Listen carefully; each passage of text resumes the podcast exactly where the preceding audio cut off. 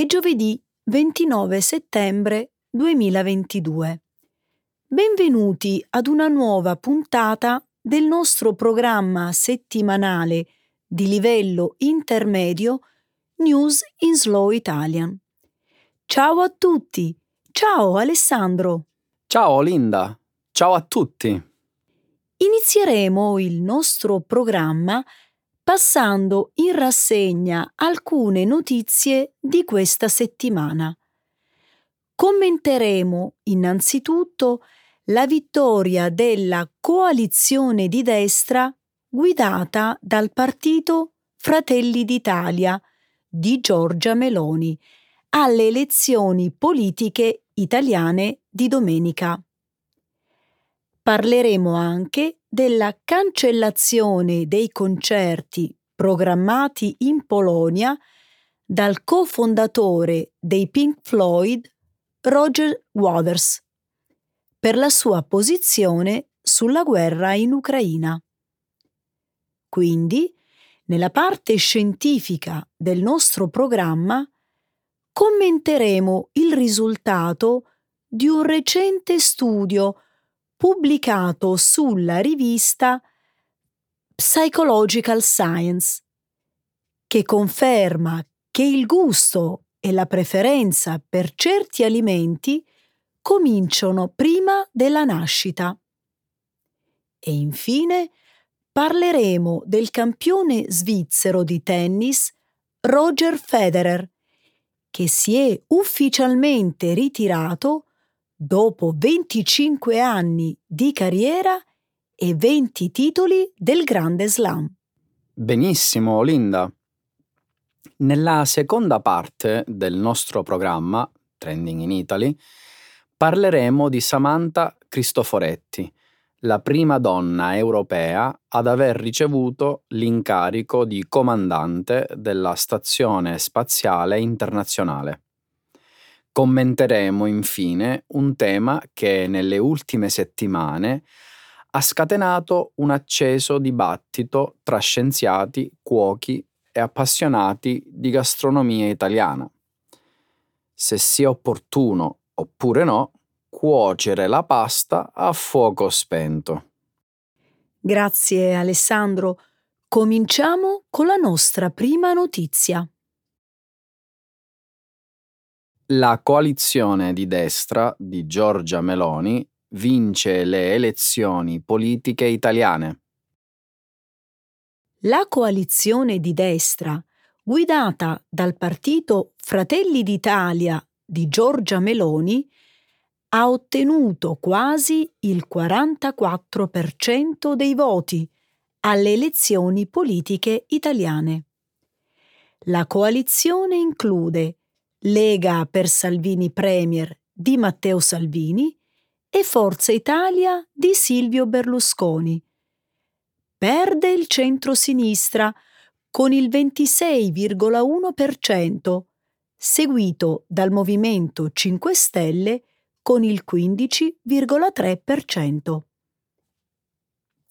Il partito di Giorgia Meloni affonda le sue radici nel movimento sociale italiano neofascista, formato dopo la Seconda Guerra Mondiale da ex membri del regime di Mussolini.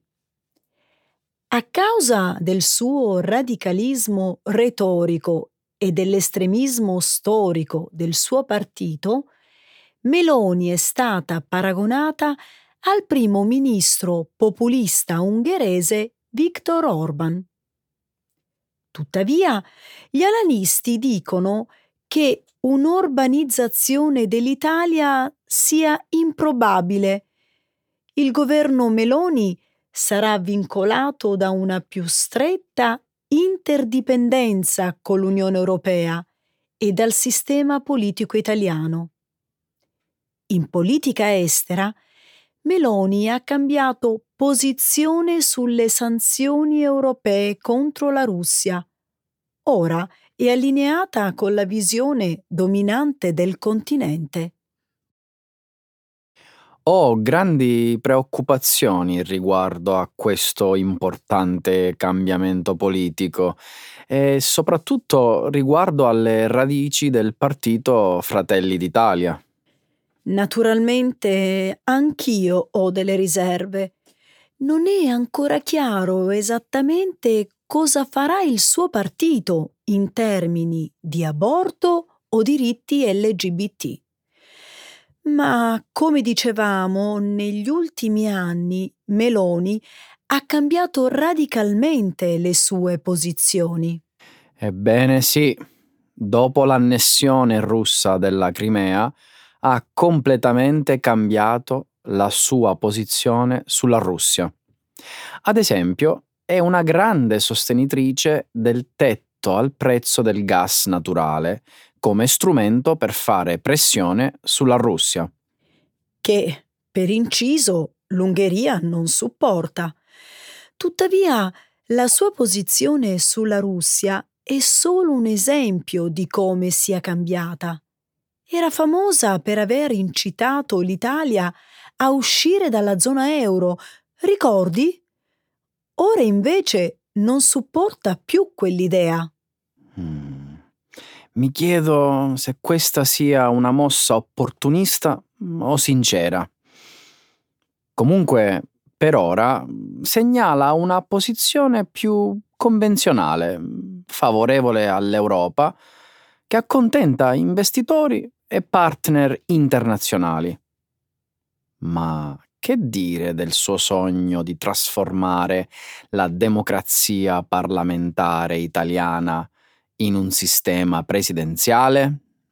La sua coalizione non ha abbastanza voti per fare una cosa del genere. Ha bisogno di due terzi, ma in questo momento è intorno al 44%. È una vittoria impressionante, ma non dimentichiamoci delle fratture esistenti all'interno del centro-sinistra.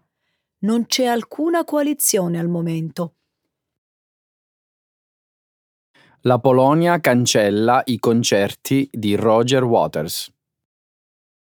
Il concerto del cofondatore dei Pink Floyd, Roger Waters, a Cracovia, in Polonia è stato cancellato. La cancellazione dei concerti programmati ha fatto seguito all'indignazione per la sua posizione sulla guerra in Ucraina. All'inizio di questo mese Waters ha scritto una lettera aperta alla First Lady ucraina Olena Zelenska. Nella lettera ha fatto riferimento alla negatività delle forze nazionalistiche che governano l'Ucraina. Waters non ha mai menzionato l'invasione russa, invece ha attribuito la colpa delle sofferenze del popolo ucraino e russo alle classi dirigenti e ai nazionalisti estremisti sia qui in Occidente che in Ucraina. Nella sua risposta, la signora Zelenska ha suggerito che Waters dovrebbe chiedere la pace al presidente di un altro paese. La Polonia è stata una forte sostenitrice dell'Ucraina nella sua guerra contro la Russia. A causa della lettera, i consiglieri comunali di Cracovia hanno emesso un provvedimento per dichiarare Waters persona non grata e hanno esortato le persone a boicottare i suoi concerti. La società promotrice del concerto ha confermato la cancellazione, ma non ha mai fornito alcuna motivazione. Sembra che Roger Waters continui a intromettersi in controversie politiche. Era anche stato accusato di antisemitismo in passato.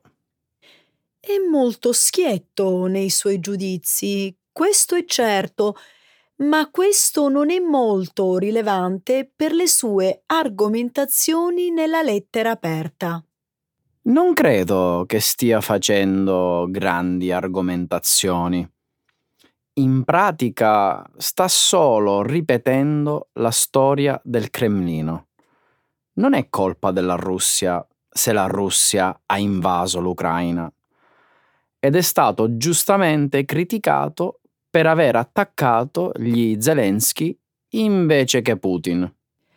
Hai visto che ha scritto una lettera aperta a Putin in risposta alle critiche? L'ho letta. Il tono è abbastanza diverso.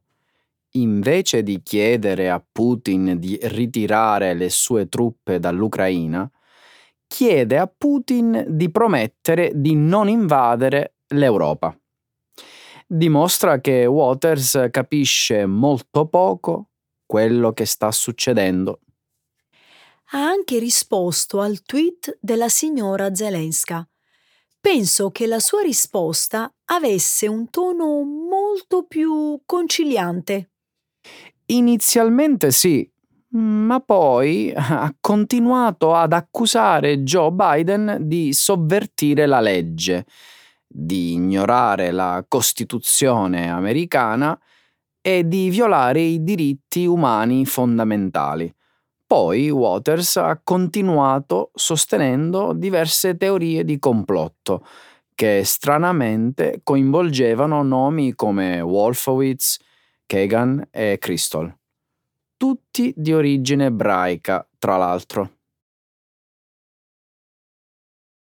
I bambini non ancora nati ridono o piangono quando vengono esposti al gusto di carote o cavoli. Il 21 settembre la rivista Psychological Science ha pubblicato uno studio che ha confermato che le preferenze alimentari iniziano prima della nascita.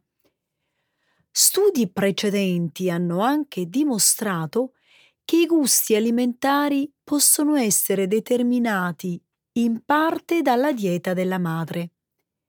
La nuova ricerca è il primo tentativo di guardare direttamente alla risposta a diversi gusti dei bambini non ancora nati.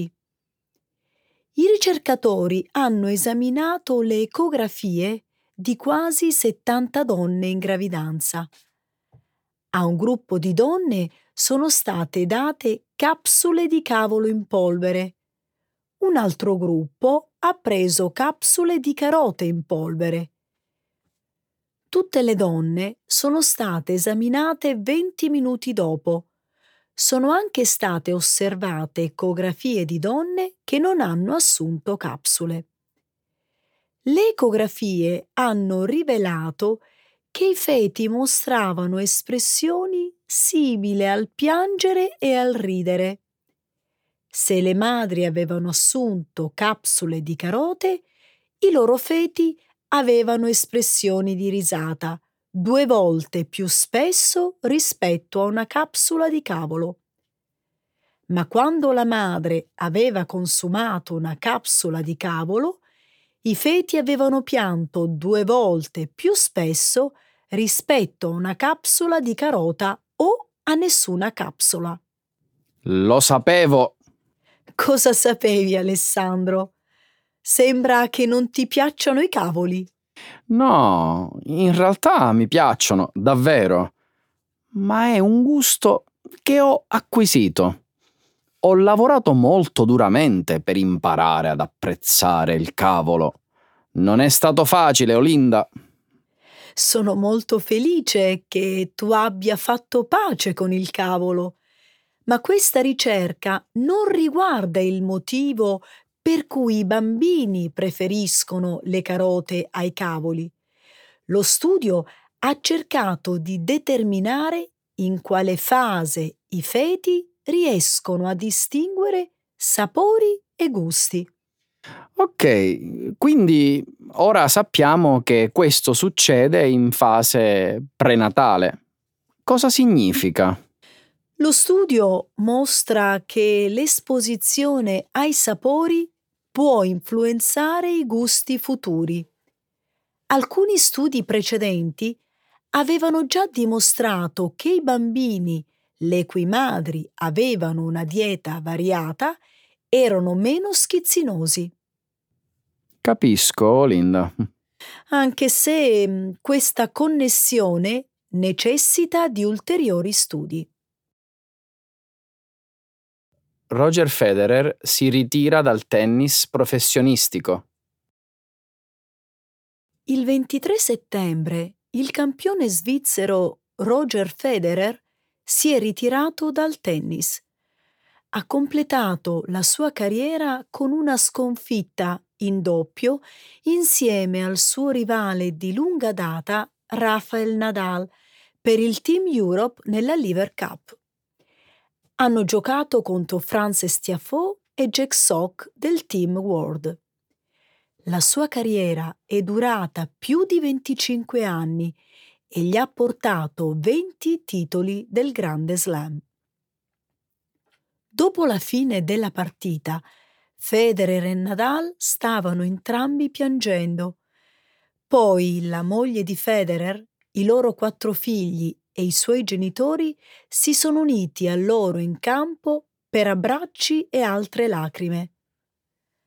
Roger lascia il circuito e una parte importante della mia vita se ne va con lui, ha detto Nadal. I membri di entrambe le squadre si sono uniti per sollevare Federer in aria per festeggiarlo. Roger Federer ha annunciato il suo ritiro il 16 settembre. Ha usato la Lever Cup per uscire dal tennis professionistico. La Lever Cup è stata istituita nel 2017 dalla sua società di gestione. È un torneo indoor su campi in cemento tra Team Europe e Team World. Bjorn Borg e John McEnroe sono i capitani delle due squadre. Roger Federer si è impegnato molto per promuovere la Lever Cup è stato un evento ufficiale del circuito maggiore dal 2019. Sono sicuro che rimarrà una parte importante della sua eredità. Lo sarà sicuramente. È un patrimonio straordinario. I grandi campioni predecessori di Federer, come Pete Sampras, Andre Agassi, Boris Becker e Ivan Lendl non hanno creato eventi duraturi del circuito maggiore. Novak eh, Djokovic è forse sulla buona strada per organizzare il suo torneo nella sua città natale di Belgrado, in Serbia. Ma Federer è famoso anche per diverse tecniche di gioco. Come il suo colpo tra le gambe con il campo alle spalle? È proprio quello che intendevo. Non l'ha inventato, ma sicuramente l'ha reso popolare. Ha giocato fino a 41 anni ed è tornato al numero uno all'età di 36 anni. Ha certamente allungato i tempi nel tennis maschile. Mi dispiace assistere al suo ritiro. Anche a me, Olinda. Roger Federer mancherà molto a tutti. Samantha Cristoforetti è il nuovo comandante della Stazione Spaziale Internazionale. Se ne parlava da tempo e adesso è arrivata la conferma. L'astronauta italiana Samantha Cristoforetti è stata scelta per essere la nuova comandante della Stazione Spaziale Internazionale, il più grande e costoso laboratorio di ricerca scientifica che l'umanità abbia mai costruito, attualmente in orbita intorno alla Terra. La struttura è mastodontica e viene utilizzata per svolgere esperimenti meteorologici, chimici, biotecnologici, medici, ma anche studi che riguardano l'organismo umano e il suo adattamento all'assenza di gravità. Di questa notizia ne sono al corrente, Olinda. I giornali ne hanno parlato molto nelle scorse settimane. Per la precisione, la notizia è stata diffusa mercoledì 14 settembre dall'Agenzia Spaziale Europea, nota a livello internazionale con l'acronimo ESA. La nomina di Cristoforetti è stata decisa dall'ESA congiuntamente alle altre agenzie spaziali che gestiscono la stazione IS, ovvero la statunitense NASA, la russa Roscomos, la giapponese JAXA e la canadese CSA. L'astronauta italiana prenderà il posto del russo Oleg Artemiev, diventando così il quinto comandante europeo della stazione spaziale e il secondo italiano a ricoprire questo ruolo dopo Luca Parmitano. Non solo, Samantha Cristoforetti è diventata anche la prima donna europea a comandare la stazione spaziale. La cerimonia di consegna del nuovo incarico, incentrata sul passaggio simbolico di una chiave da parte del precedente comandante, si è svolta proprio oggi. Credo che per la Cristoforetti sia il coronamento di una incredibile carriera. Per quanto riguarda invece noi italiani, il suo nuovo ruolo è motivo di grande orgoglio. Sono assolutamente d'accordo. Il suo sarà un compito importante, oltre che prestigioso. Ho letto che Samantha Cristoforetti nella stazione spaziale in orbita si occuperà del lavoro e del benessere dell'equipaggio, di comunicare con il centro di controllo a terra e di gestire eventuali situazioni di emergenza. Grandi responsabilità, non credi? Se hanno dato a lei il comando, vuol dire che è un'astronauta incredibilmente capace, preparata e pronta a garantire il successo della missione spaziale. Penso che questo sia un fatto scontato. Beh, che una donna si faccia largo e primeggi in un settore dominato da uomini è una cosa meravigliosa, ma purtroppo non molto comune.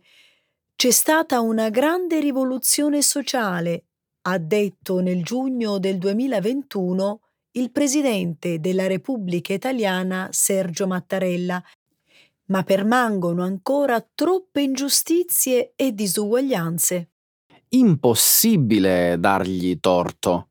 Speriamo allora che l'astronauta italiana possa essere fonte di ispirazione per tantissime giovani donne che grazie a lei possono oggi sognare un futuro nelle stelle.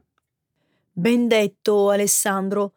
Samantha Cristoforetti è salita sulla Stazione Spaziale Internazionale lo scorso aprile e tornerà sulla Terra a ottobre. Per i giorni che le rimangono nello spazio, auguriamole un grosso in bocca al lupo, soprattutto per il suo nuovo ruolo di comandante. Il dibattito della pasta cotta a fuoco spento. Nelle scorse settimane si è discusso a lungo su un tema eh, apparentemente banale, ma che per gli italiani ha una grandissima importanza, la cottura della pasta. Il primo settembre il premio Nobel per la fisica Giorgio Parisi ha pubblicato sul suo account di Facebook un post in cui dispensa consigli sui metodi più efficienti per la preparazione dei cibi, tenendo in considerazione il risparmio dei consumi energetici. Per quanto riguarda la pasta, Il suo suggerimento è di buttarla in pentola quando l'acqua raggiunge la temperatura di ebollizione e successivamente di mettere al minimo o addirittura spegnere la fiamma del fornello. In questo modo, afferma Parisi, la pasta cuoce bene ugualmente. Bisogna però ricordarsi di tenere sempre il coperchio sulla pentola, in modo da evitare dispersioni di calore a causa dell'evaporazione. Ma dai, tutto il contrario di come siamo abituati a fare. Infatti, la prassi adottata dalla gran parte degli italiani è quella di tenere i fornelli sempre a fuoco vivo, così da mantenere l'acqua in ebollizione durante tutto il tempo di cottura. E durante questa fase il coperchio viene tolto. Tornando al professor Parisi, il suo consiglio è stato ripreso da moltissimi quotidiani, ma anche da scienziati, cuochi ed esperti di gastronomia, creando un acceso e curioso dibattito. Comprensibile, dai. Stravolgere le consuetudini in cucina degli italiani è una cosa seria. Ho letto sui giornali che il commento di Parisi ha ricevuto elogi, ma anche molte critiche. Vero, contestazioni ce ne sono state parecchie. Per esempio, il noto chef italiano Antonello Colonna ha detto che con una cottura a fuoco spento la pasta diventa gommosa. Al contrario, altri suoi illustri colleghi come Elio Sironi, Gualtiero Marchesi e Alan Ducasse sostengono che il sistema alternativo di cottura funziona. Insomma, ognuno ha un'opinione diversa.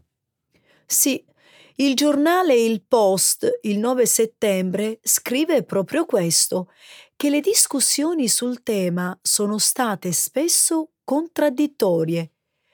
Ciò ha messo in luce una certa difficoltà nel far accettare al pubblico l'idea che ci possono essere modi diversi e più efficienti di fare le cose che si fanno per abitudine o tradizione.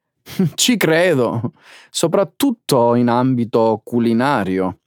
Gli italiani hanno una grande considerazione per la pasta. Eh già, siamo i primi al mondo nella classifica dei paesi consumatori.